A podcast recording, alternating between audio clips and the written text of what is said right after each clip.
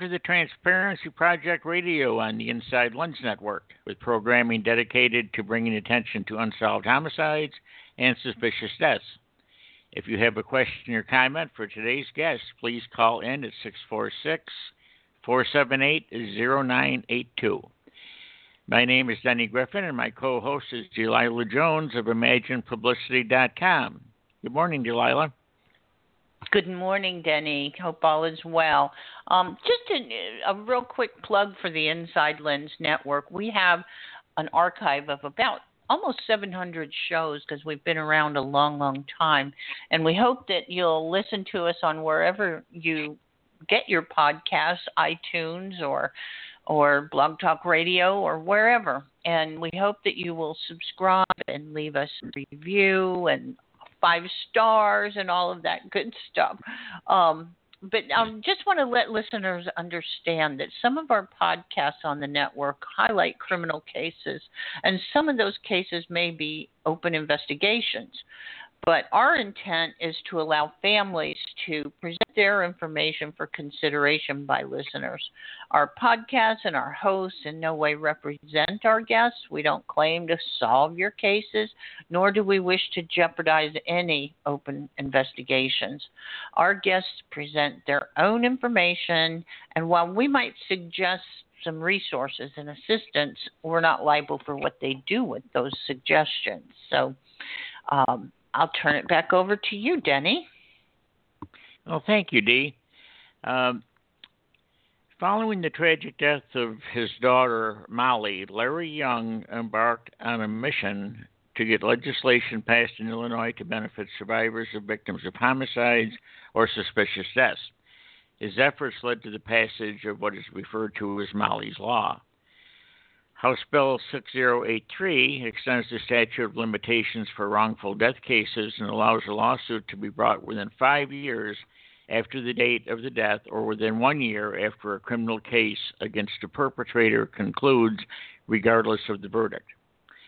House Bill 4715 increases the fines for public bodies for not releasing information that has been requested under the Freedom of Information Act to $10,000 plus $1,000 for each day information is withheld. And uh, very important here, I believe uh, that what happened in Illinois with these laws is an agency, uh, and we'll be talking primarily about police agencies, cannot simply reject a FOIA request and refuse to provide information with the uh, citing the open case exemption. They not only uh, the burden is now on them in Illinois to prove that the case is open and active, and that's uh, a key point. Uh, Larry joins us today to discuss recent developments in Molly's case. Larry, welcome to the show. Thank you, Denny. Um, what I'd like to do, Larry, is I, I'd like to just kind of turn things over to you and let you, um, if you want to give us some, uh, for anybody who hasn't heard of Molly's case before, you know, a brief description of what happened, and then uh, what's happened since, and and where the case stands today. Well, from the documents we received through FOIA, uh, we have uh, found that uh, the suspect, who was a Carbondale, Illinois police dispatcher at the time, and was supposed to be at work that morning at 7, and he called 911 at 9. And we found that what transpired earlier that morning uh, at around 3 a.m. is he got a hold of my daughter Molly and convinced her to come over and help him because he said he was. Uh, this is his story. He was sick from drinking too much. Uh, the some she arrived around 4 a.m. to help him, and there's text messages to that effect. And by 4:41 a.m. or 4:45 a.m. she was uh, deceased, according to the coroner's inquest. Uh, we did, didn't believe that she would go over as a good Samaritan and to help him, and then to her turning the gun on herself, like it was the theory was proposed to begin with. And the reason we didn't believe that is the day that afternoon around 1 p.m., I had a discussion with the lieutenant on the Illinois State Police that took over the case, and uh, he told me that Richie, the suspect, was not cooperating, and that uh, he didn't call in late for work, and that uh, he, the Carbondale police, allowed him to wash his hands and change clothes at the scene, so they botched the case somewhat. So we went on. A, we started on a mission to get to the truth, and uh, after three long years of fighting to get the records, we got a lot of the records. And still don't have them all, but we got a lot of the records, and uh, they indicated homicide. And there was a lot of uh, facts of the case we were not told as a victim's family as it was going on that we found in the records that were forensically analyzed. and some of those facts, uh, I have a sheet here that I have rundown. The bullet trajectory was in the top left side of the head at a downward angle, and Molly was right handed. Molly's right hand was in a clenched fist when they found her. Uh, multiple bruises were on Molly's foot, knee, thigh, and contusions on both sides of her head, indicating a struggle by the pathologist report. The suspect claims he was in the same room but never heard the 45 caliber gu- gunshot his gun go off or woke him up. He let Molly lay dead for four hours after that. Molly had before he before he called 911. Molly had no gunshot residue or injury or blood backspatter on either hand. Molly's fingerprints were not on the suspect's gun found at the scene. Molly's body was moved before first responders arrived. The suspect had blood spatter and transfer on his pajama pants that he was wearing during the incident. The suspect had GSR on his street clothes and pajamas that he was wearing when he was taken into custody. The suspect had two fresh six inch bloody scratches on his side, and the suspect's DNA was under Molly's fingernails, indicating a struggle. The suspect's and Molly's DNA were in the same drops of blood on his comforter. Text messages from the suspect's phones were deleted. Many crucial texts between the suspect and Molly are obviously missing from the UFED of Molly's phone. The suspect's phone wouldn't communicate with two different UFED devices used to extract deleted text messages. It was taken to the FBI and they wouldn't communicate there either. The only suicide searches found appeared to have been planted on Molly's computer at home while she was out with friends at a concert at 2 a.m. There was a text message back and forth between Molly and the suspect uh, at 12:46 a.m. that morning, 13 seconds apart from the time that suicide searches were placed on her computer at home. She was at a concert talking to the suspect, saying her purse is up by the stage at 13 seconds away from a suicide search. The suspect was suspiciously calm and reported Molly's death on the 911 call as a drug overdose. Immediately following the 911 call, the suspect called his lawyer to the Carbondale police station and has refused to be interviewed by Illinois State Police investigators since the incident happened. On March 2, 2012, the same day the victim received a positive pregnancy test, the suspect posted on his Tumblr page the following quote from the son of Sam Huge drops of lead poured down upon her head until she was dead. The 911 call was placed at 9:02 a.m. by the suspect's roommate Wesley Romack. The t- time of death was determined, according to the inquest, to be approximately 4:45 a.m. The inquest held 10 months later in January of 2013 ruled the case undetermined. But all of these documented facts I just told you were not read at the inquest. Pretty well uh, goes through the case, you know, as it happened. Then we started our struggle to get information. You know, all these are documented facts I received that in 2013 up to 2015, all the way up till last year, actually. Uh, received records through a battle in FOIA. We filed a wrongful death suit uh, three months after the two-year statute of limitations ran out because we had no records at that time. And we tried to use that as an argument in the wrongful death, and they were the court, local district court wouldn't allow that argument. We uh, tried to use equitable tolling, uh, which is uh, the time clock starts from the time of you receive the records, not from the time of death. So we realized there was a real problem with uh, trying to uh, find the truth in a in a case because uh, they could hold the records for two years and then everybody's everybody's off scot free except the suspect, which was no statute of limitations on murder.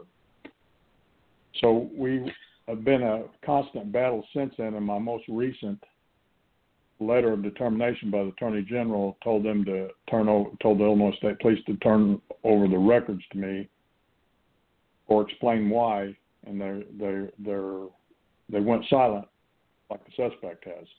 They uh, they Larry, will not talk. I'm sorry. Can I interrupt one second? I just have a question to clarify something, um, and maybe I just didn't hear you. Now, in Molly's case, was was this ruled suicide or was it ruled a murder and no charges have been filed? Well, no charges have been filed. Uh, the suspect was taken into custody, at least what I would consider custody, is held for 14 hours that day in the Carbondale police station, and his roommate was held in an interview room for six and a half hours. So I'm I'm assuming they had probable cause or they wouldn't have done that, but uh, there's plenty of probable cause we'll find out now. But the uh, question was again. Is it uh, ruled, is her case ruled a suicide or a hom- homicide? There was no ruling. The ruling was uh, they the pathologist report in their conclusion said based on the and this is done the following day based on what the investigators had told her uh, this could be classified as suicide. That told her that evidence showed self-inflicted. Uh, but then later on the coroner decided to have an inquest 10 months later and he uh, the jury ruled undetermined based on we weren't allowed to ask three questions in the inquest. None of the key witnesses were brought in to the inquest, and we asked three questions because they didn't even tell the trajectory in the inquest. We, we were asking at the end of the inquest proceedings, and they hadn't even told the trajectory. They, you know, there's several things, key pieces of evidence, and what I documented facts of indicating homicide. They didn't tell any of this. They all they did is read out of Molly's journals that were written uh, the last entry was nine months prior, and they're written as far back as three years. They said, but I've seen now it's eight years. So they read depressing thoughts out of Molly's personal journals that they uh, seized. Uh, that's basically what the majority of the inquest held. So once we started getting into the trajectory, trajectory and the uh, his post on his social media posts and his uh, things like that, the actual things we already knew, uh, then the jury started asking questions about how could she possibly shoot herself with her left hand, non-dominant hand, on the top of the head on the left on the left side, you know. So they're asking those kind of questions, and they're real undetermined due to lack of evidence presented. Can I ask a question now, Larry, before we move on? Um, yeah.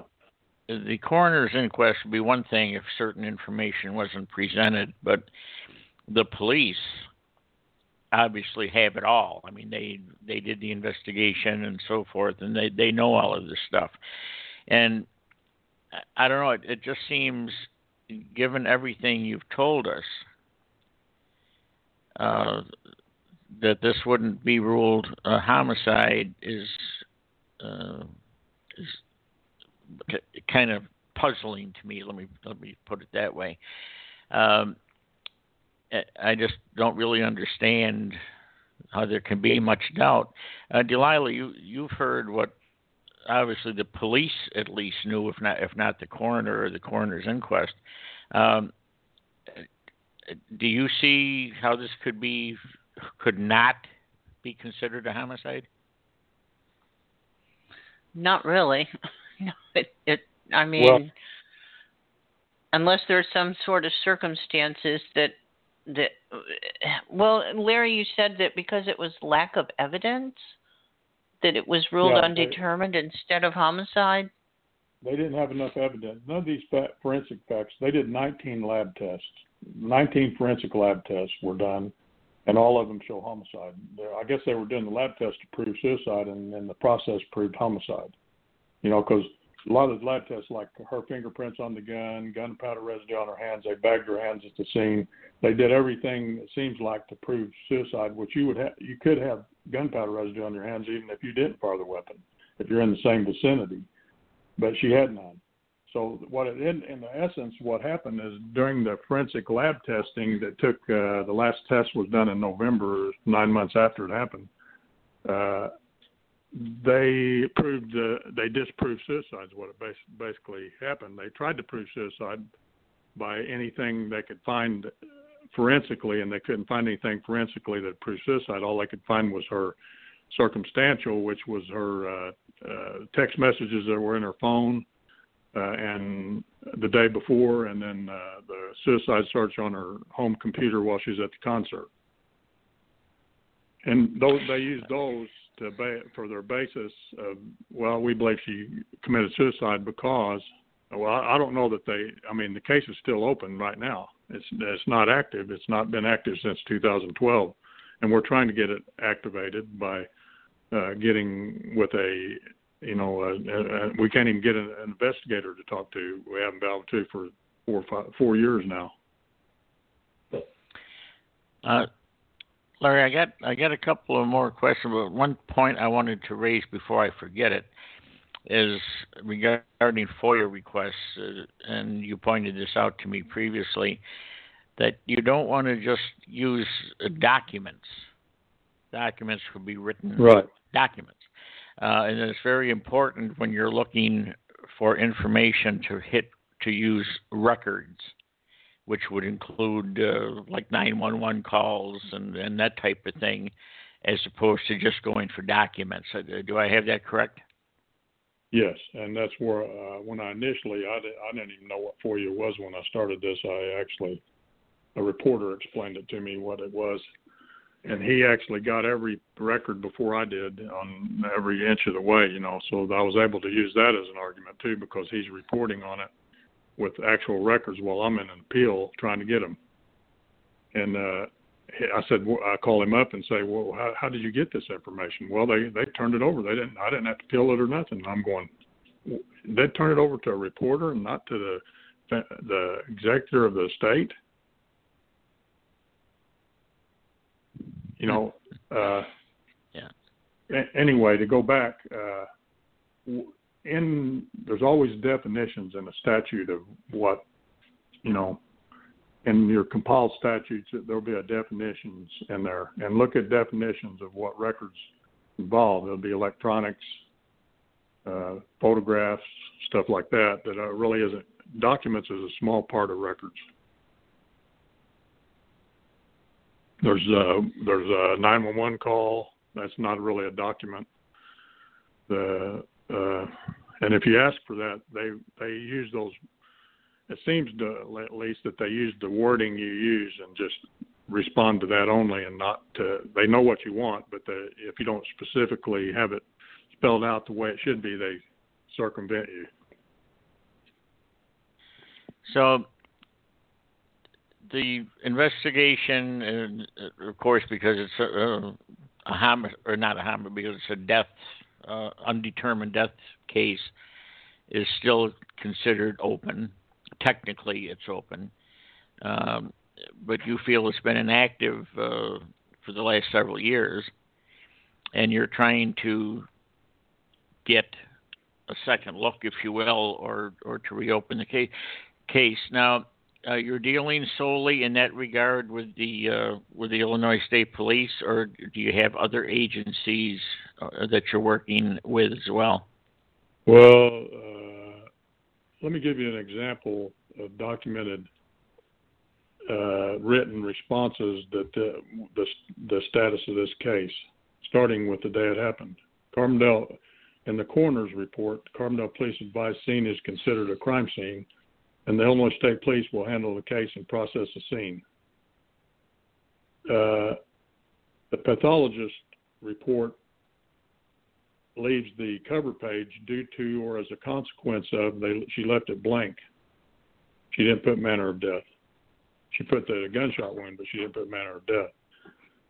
I'm waiting, and then another on 11/15, 2012.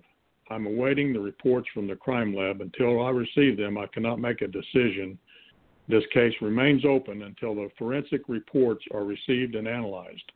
And that's the state's attorney at the time this happened. That's his letter to the attorney general, and that was dated 11/15/2012. So he's still writing letters to the attorney general on, on November of 15, 2012, saying that he has to wait until he receives all the forensic reports. The only forensic report he received after 11:15, 2012 was uh, blood spatter on the bottom of uh, the suspect's pajama pants, which are 50 plus droplets on each leg, is what that uh, lab report says. And uh, so I don't understand why he would write a letter to the Attorney General saying that, and he's waiting on lab lab reports, and there's only one lab report that came in after that. And then on 1127, after the case was presented by reporting agent Special Agent Aaron Cooper and Scott, Captain Scott Rice, it was determined that the case would need to remain open with 18 Illinois State police officers in a meeting. That's a uh, report from a meeting they had held on the case. That was on November 27, 2012. It said uh, the coroner's jury on 131 2013 found the manner of death to be undetermined.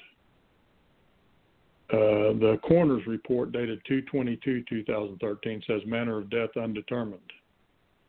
The case is currently under review by the Jackson County State's Attorney's Office and is pending adjudication on May the 2nd, 2013. This case will not be closed until a verdict has been reached, as it is likely additional investigative work will be necessary. Uh, these are all quotes out of correspondence I received, and most a lot of it is regarding FOIA requests. Uh, on the 29th of May 2013, none of the evidence we currently have will be returned or destroyed. Without a final resolution to the case, the evidence we have will eventually be transferred to our statewide evidence vault in Springfield. Uh, on August 12, 2013, I have no authority to close a state police investigation and did not do so in this case. The case remains open per the Jackson County State's Attorney. On August 19th, the court further finds a court order appointing a special prosecutor. The judge wrote quotations. The court further finds that the subject matter of this case involves the offense of homicide. On April 24, 2014, the city the city of Carbondale is of the opinion that this is an ongoing investigation. Uh, the city attorney on that's on from the city attorney on April 24, 2014. Uh, the special prosecutor in his report writes this this remains an open case this allows anyone to still come forward with information that would advance the theory of homicide on October 31st, 2014. The death certificate of Molly's that I obtained in June of 2015 says manner of death could not be determined. The city is of the continuing opinion that this is an ongoing investigation. Any further release of information would have the effect of interfering with the investigation being conducted by the Illinois State Police and the Illinois Appellate Prosecutor's Office. That was on July the 7th of 2015. I understand your desire to receive closure for this tragic incident involving the death of your daughter, and I want to reassure you the Illinois State Police investigative team is committed to seeing that justice prevails in this case. I appreciate your patience as we work to resolve the case. That was February 15, 2017, the commander of the state police. The matter remains open such that if additional evidence surfaces, we would respond, according to the Special Prosecutor's Office dated uh, February 3rd, 2017. So I really don't see that they ruled it suicide at all. And I don't. Uh, the problem is, is there's no active investigation since 2012, and I have a letter from the commander of the Illinois State Police saying that. Yeah, that uh, that last quote you read was that they would spring into action if new evidence uh, was developed. But if nobody's doing anything, uh, you know, except you, what are the chances well, something's going to get to them? We requested a meeting with them to present what evidence we have discovered in the files that they may have overlooked, and also what uh, evidence we have discovered they don't know about, and uh, they won't meet with us. So to, so far today, um, in fact, yes, as of yesterday, I have someone contacting the governor's office, a uh, legislative person contacting governor's office to get them order them to meet with us to uh, hear our evidence. Uh, yeah, I can't help but say, Larry, I, that I've I've been working um, on this Patrick Russ case for well, this is my eighth year now on it, and the similarities are so uh, stark here that it, it's really amazing to me. Patrick's death is an undetermined death. Uh, I and other people have done a lot of independent investigation and tried to get the uh, the law enforcement agency that's handling this to uh, to meet, and the investigator keeps saying he doesn't want to be influenced by any outside uh, uh, persons or information. He wants to do his own thing, do his own investigation, and and so forth. So he he won't meet. He won't listen to what we have to say. Um, we put a call into the district attorney. Uh, there is a new district attorney uh, now in that county. Uh, we had met with the old, uh, the prior district attorney, and uh, nothing happened. So we wanted to take a, a shot with the new uh, DA and we called about a month ago requesting an, an appointment, and we're still waiting for a call back on that. And it, it's just so frustrating. Uh, and, and I'm not a family member, but I, like I say, I've been in it for eight years, so I'm I'm very close to the uh, case and to the uh, to the family, and it's just. Uh, as you're talking, I, I can see the Russ case, uh, you could be describing that as well, and it's maddening to me, and I'm sure it is for you. Um, uh, and I want to learn a little bit because you are very, uh, uh, you know, not giving up. You're leaving no stone unturned to try to get to the truth of what happened. So this idea of going to the governor's office is something that we might uh, uh, use in the Russ case as well. I just wanted to mention that. Um, well, so in, the, uh, in Illinois, uh, and that may be different in other states. I haven't studied other states. The Illinois State Police falls under the umbrella of the governor's office, and the prosecutor's office falls under the umbrella of the attorney general's office. So, you know, those are, you know, one of them is investigative, one of them is, one of them is prosecutorial. So, you have to study the hierarchy of who who's in control, who's who's responsible for the different agencies to be able to get someone to do something, you know. Yeah, it, I'm just curious. You say they won't uh, they won't meet with you to discuss the case, um, which is obviously a, not a good thing. But other than that, do you have a good relationship with them, or or isn't it so good? Well, from the start, we they've never talked to us. They, they refused to. Uh, about let's see, in 2012 in September, actually started in July of 2012. I contacted the Attorney General because they wouldn't talk to us. They wouldn't meet with us, and the Attorney General said he could help with that, and he uh, actually got a hold of the Lieutenant Colonel on the state police force, and they he called me himself and he asked me what the problem was, and I told him we have uh, you know as many as ten lab tests that they're saying that they're waiting on them to come back. They're waiting on them to come back. I said, how long does it take in a murder case or possible murder case. And uh, he said, "Well, that's our fault." He said, "I should they should already have them back." And they so he said, "I'll make I'll check it out for you." Well, he checked it out, and uh, he called me a couple weeks later and said, uh, uh, at first he had me send him what lab tests we're waiting on. We're waiting on everything. There wasn't a single lab test back. And uh, he, he called me back and said we're going, they're going to have a meeting. I told them to have a meeting with you because we hadn't had one yet. It was all, the way into August by then. He said I'm going to have a meeting with you, and it, it, the commander of the state police will be calling you for the meeting. So our whole family went to the meeting, about eight of us, and uh, the commander and the chief investigator were in the meeting.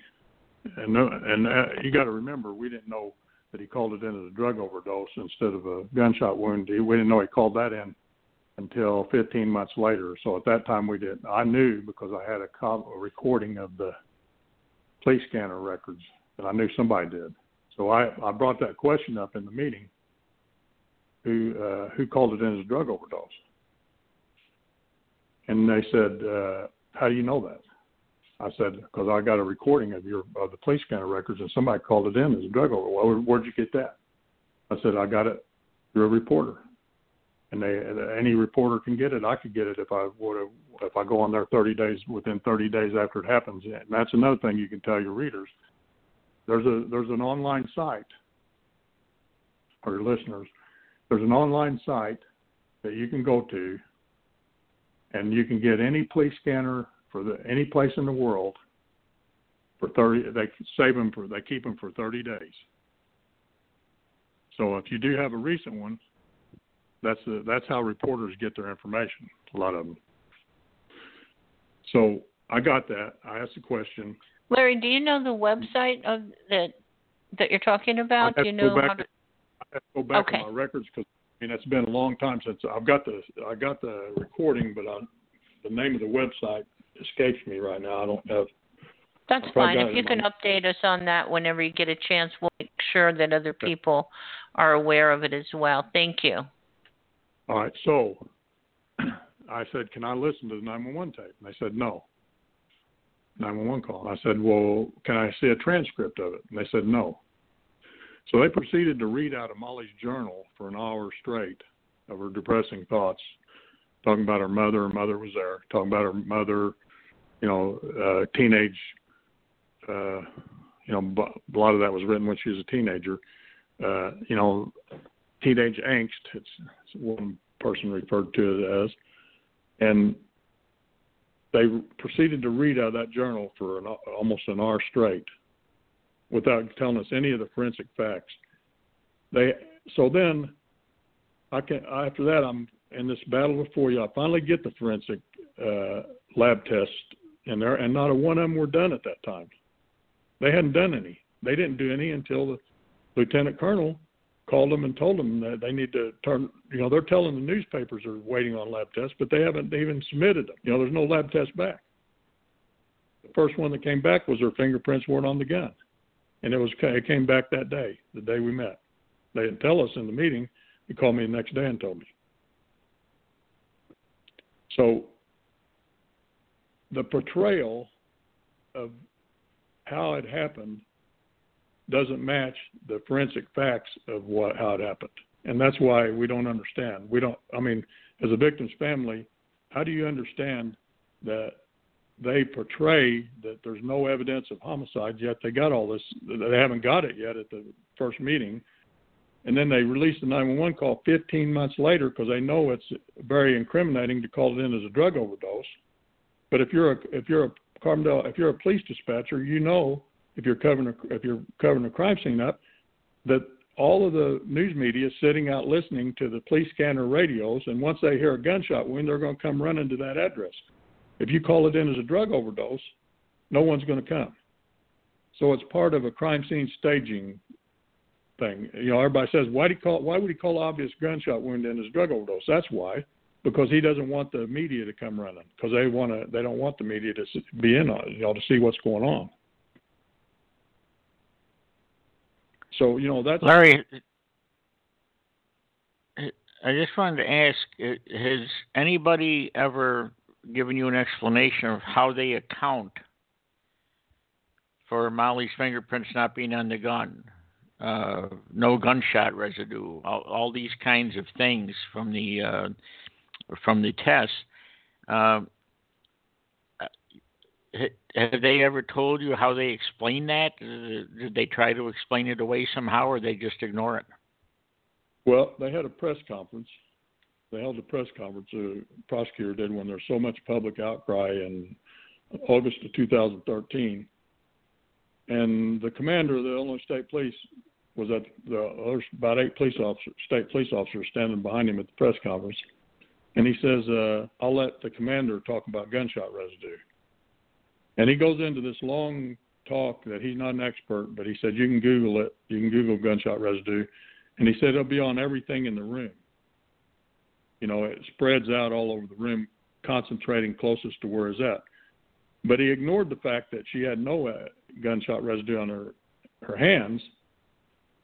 He was saying that the suspect, if he had gunshot residue on him, it wouldn't prove anything. Well, that's true but his truth he was telling the truth but he wasn't telling the the negative positive whatever you want to call it you know the shooter will always have gunpowder residue on their hands but everybody in the room could have residue on their hands so they explained away GSR that way that that no GSR in her hands his, her hands were bagged at the scene preserved it's all in the evidence now uh, he washed his hands. They let him go in the bathroom at the scene and wash his hands, and he washed them in the police station before they took the GSR test. So he had no GSR on his hands.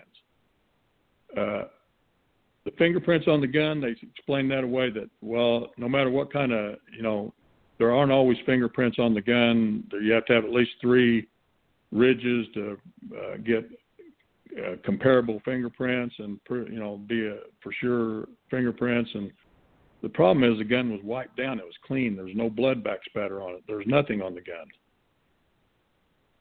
You know, the gun was wiped down. Had the gun not been wiped down, you would see whether a right-handed person shot it or a left-handed person shot it by the black spatter impressions.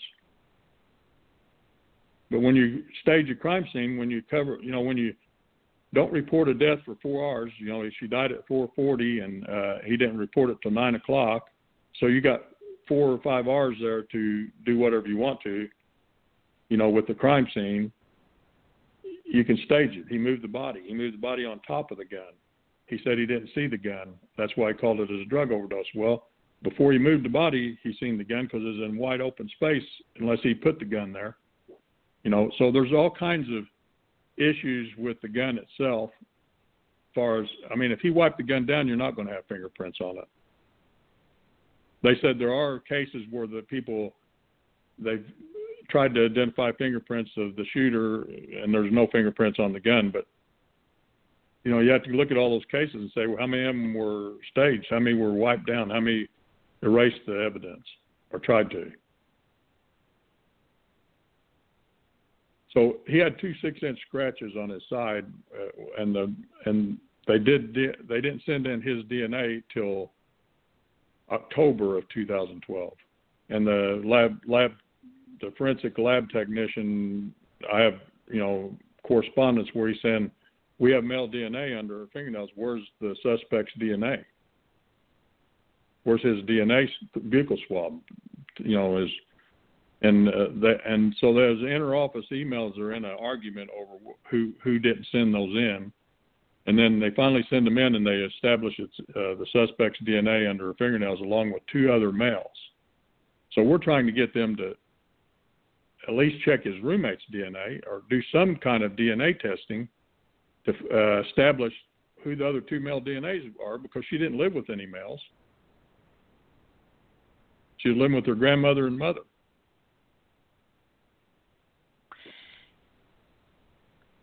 If if the body was moved, and especially if the gun was wiped down, uh, did the police say that they would even consider uh, charging anybody with tampering with evidence? Uh, that certainly no. should be something that they haven't mentioned. Well, that, huh? Their excuse for that was is he moved the body to give CPR, and uh, and that was his uh, what they call excited utterance. He never was interviewed by anybody, but he was telling his coworkers at the police station what he, what happened, so they wrote it down. And he said he moved the. It didn't say he didn't say he moved the body to give CPR. Somebody else said that, and we can't figure out who said that.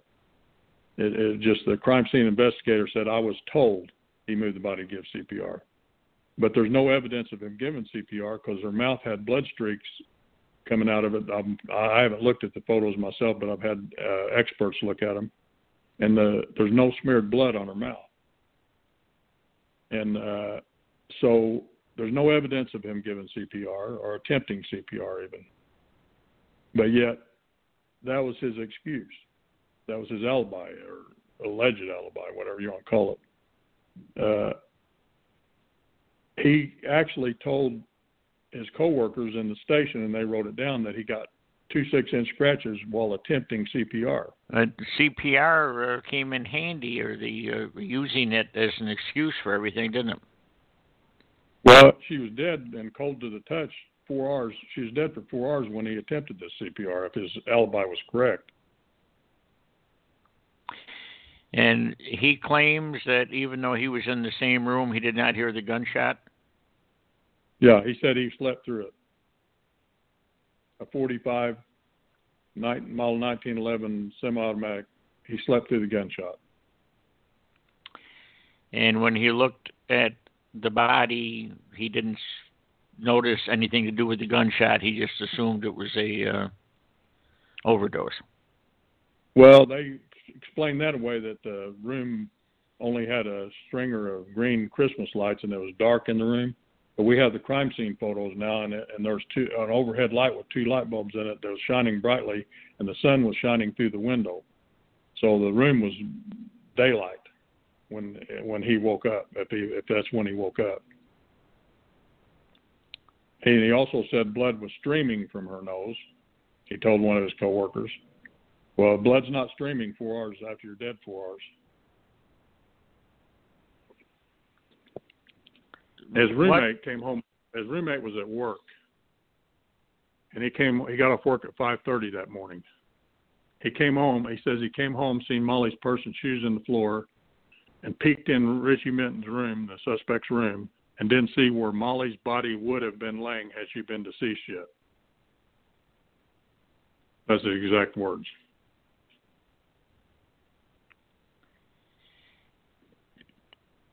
and uh, you were you were too late uh, as far as filing a wrongful death suit at that point. That's been changed now, but at but at the time of Molly's death, uh, by the time you attempted to file, the statute had already run. Well, there's there's a lot of issues with that in itself. Uh, you know, there is an equitable tolling, and most attorneys know it. Uh, when you file first of all you don't usually file wrongful death suits in a in a murder case that the prosecutors uh, took an oath to see that justice is served. So there's no case law to support a wrongful death suit to begin with. I've talked to several attorneys, at least in Illinois, there's no case law. So what you have to do is prove equitable tolling and fraudulent concealment. So without any records in your hand, when you walk into the hearing to start the wrongful death suit, how are you going to prove that? You can't say he said, she said. So that's why they extended it to five years because we had no records at that time. And uh, the only official thing we had was the inquest. So, anyway, to go back to that, uh, equitable tolling says that the time clock will start the day that you get the records. The day, same as discovery in a medical malpractice. You know, they discover the lawyers go in and discover, do discovery to, to discover what happened, get the official records. Well, in a murder case, you've got a battle because that could be an active and ongoing investigation. You know, you know, there's a lot of records they don't want to give out because they it, it'll affect the case and you know all that. So in order to pr- the argument has been successfully argued that equitable tolling would be in effect because we don't have the we can't get the records because of the active uh, investigation. So therefore, the the first day we got the records was July the 15th of 2013, and that's when the equitable tolling would say that the two years statute of limitations starts, the time clock starts ticking. But they wouldn't accept that argument.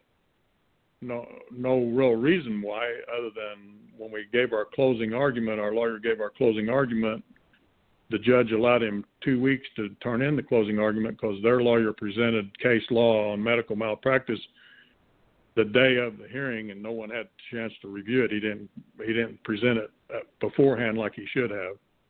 So the judge allowed us two weeks to turn in the closing argument, and the, our lawyer turned it in in eight days, and it was stamped by the circuit clerk.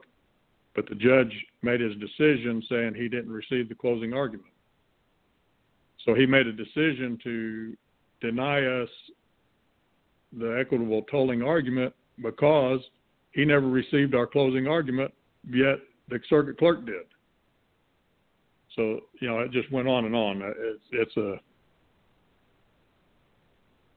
I don't understand it. I, I I didn't know justice was for the interests of certain people. I thought it was supposed to be for the interest of the people of the state of you know the state you reside in.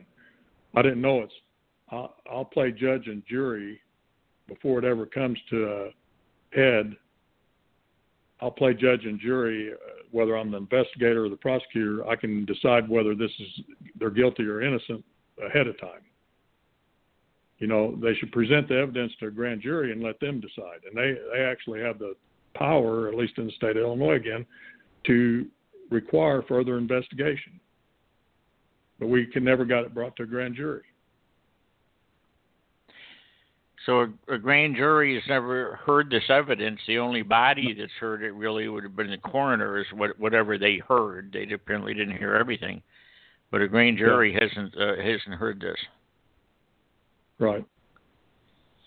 Um, now, uh, hopefully, this will be an educational moment for me. Um, and, and, I understand that there's different laws in different states and so on, but um, under your circumstances, uh, I, I, know you're not giving up on this. I, I know that's not going to happen. Um, are, are, you planning, or do you have some plan to, uh, you know, uh, other than the governor? That that's obviously one option.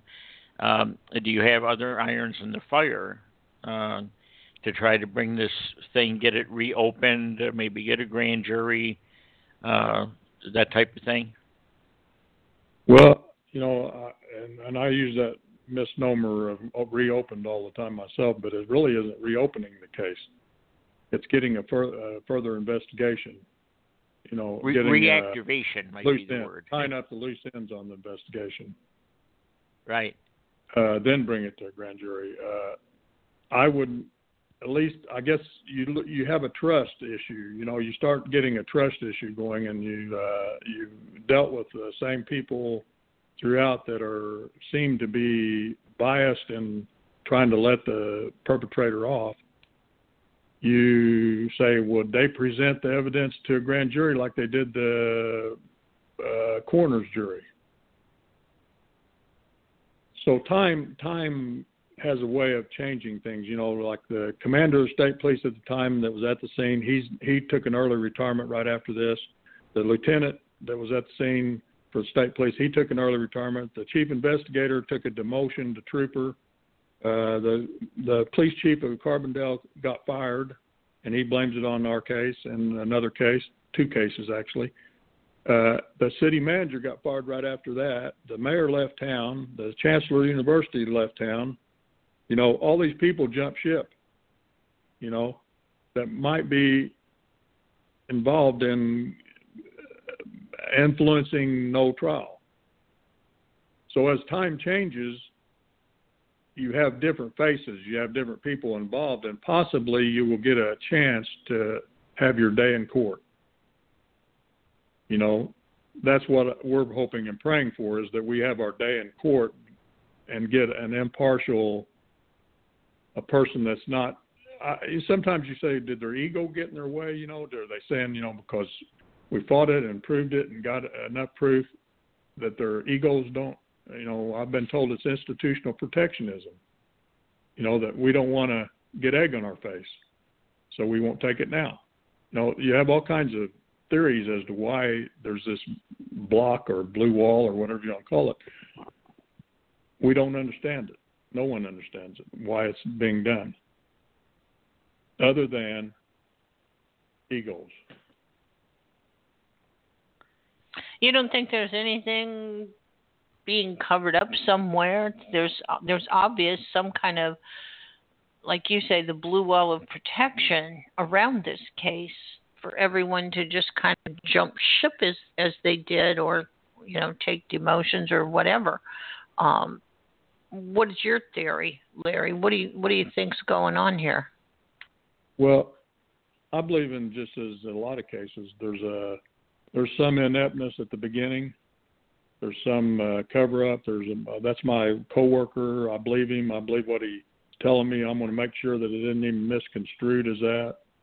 So I'll, I'll do some things to get this where it doesn't, you know, appear that way. So it'll be a cut and dried case. I think that goes on uh, especially when it's a police officer involved domestic violence.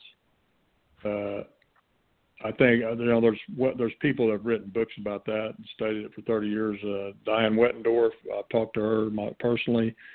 I that's what I did to begin with. Is I surrounded myself by with advisors that are uh, that are actually know this in and out. You know, and I have several forensic experts involved that I had them review the case. I've had uh, retired FBI agents. I've had uh, I've actually went to the FBI agent that did the forensic search on the phones uh, on uh, the suspect's phone, and uh, you know I've talked to different people to get their ideas that are actually experts in their field, and all of them say that this is a murder and a staged crime scene. All of them. When I show them the records and the and the photographs. Uh, a lot of police officers locally believe that. You know, uh, the chief of the police in my hometown wore Justice Smalley wristband while he's working. He has two signs in his yard. The, the chairman of the police fire merit board. I was on the board when this happened uh, in my hometown. Uh, he he has two signs in his yard. Uh, you know, the mayor of my hometown put signs in his yard. You know, on his fence for years. Uh, a lot of people believe this is a murder, but there's one person, there's one person that's saddled with the responsibility to see that justice is served, and that's the prosecutor. Ultimately, he call he calls the shots. He asks for further investigation. He has the real control over this, over whether justice is served or not. So there's there's a lot of underlying problems. You know, the boy's father works with all these police agencies as a computer expert. Uh, he posted the day that this happened uh, a video clip of uh, the Godfather saying, "My son will have safe passage of, of if he gets hung in his cell. If he the lightning strikes him, I will hold you responsible." Uh, you know, a lot of threats like that going on on the first Father's Day after this happened, his son posted uh, uh, "Happy Father's Day" to the man that taught me if they're not breathing, they can't fight. And his uh, dad commented, "So oh, so true." Just so many things that show a, a blatant disregard for the uh, feelings of the family, the justice system, everything. And I, I don't know. I never knew it was this way until my case. I, I guess you know people are oblivious to what goes on. A lot of times, there are a few people that you know have have the goes to their heart, but a lot of people just say, "Well, you know, it's not affecting me. I don't want, you know, I don't want to get involved."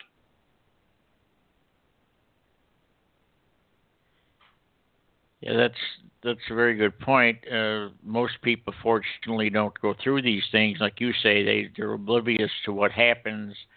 Uh, uh, sometimes you get a little cover, unless it's a celebrity type thing. But if it's a you know, of local interest. There's a, a mention of the death, and if there's an arrest, there might be something on that. But the the survivors, the families, and so forth are almost forgotten. Uh, no, nobody pays much attention to them, and uh, it, it's it's again a, a very frustrating uh, situation to be in. Uh, Larry, we're running out of time here very quickly. Um, what uh, what website can uh, people go to if they want to hear more or learn more about Molly's case? Well, if they go to if they're on Facebook, they can go to Justice for Molly uh, on Facebook, and there's 26,000 members, have been for three years now, and uh, they can join ask to join, and we have uh, 15 administrators monitoring the site uh, uh, at all you know all the time to accept member people that want to join and see the facts of the case.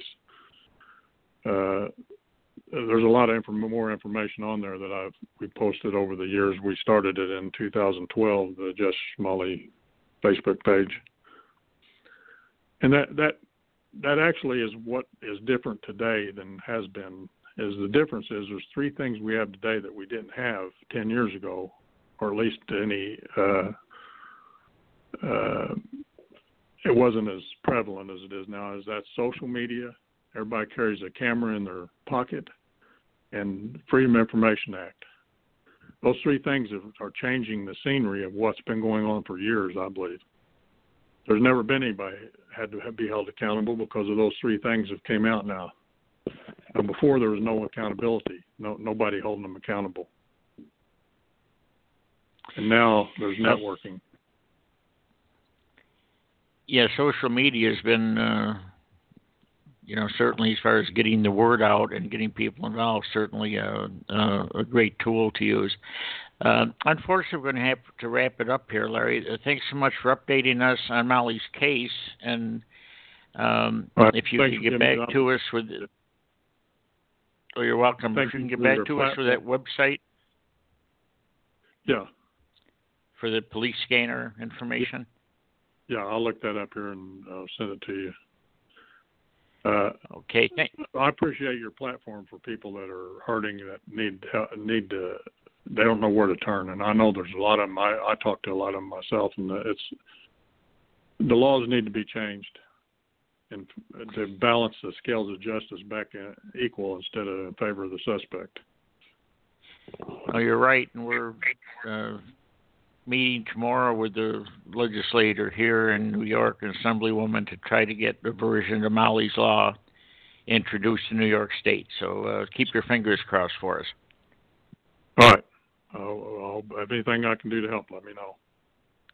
Okay, thank you very much, Larry, and please let us know if there's any uh, other developments, because we'll uh, be more than happy to do an update. Uh, you know, as things are warranted, and and the best of luck to you. All right. Thank you, Denny. Okay, bye bye. Lila. Bye.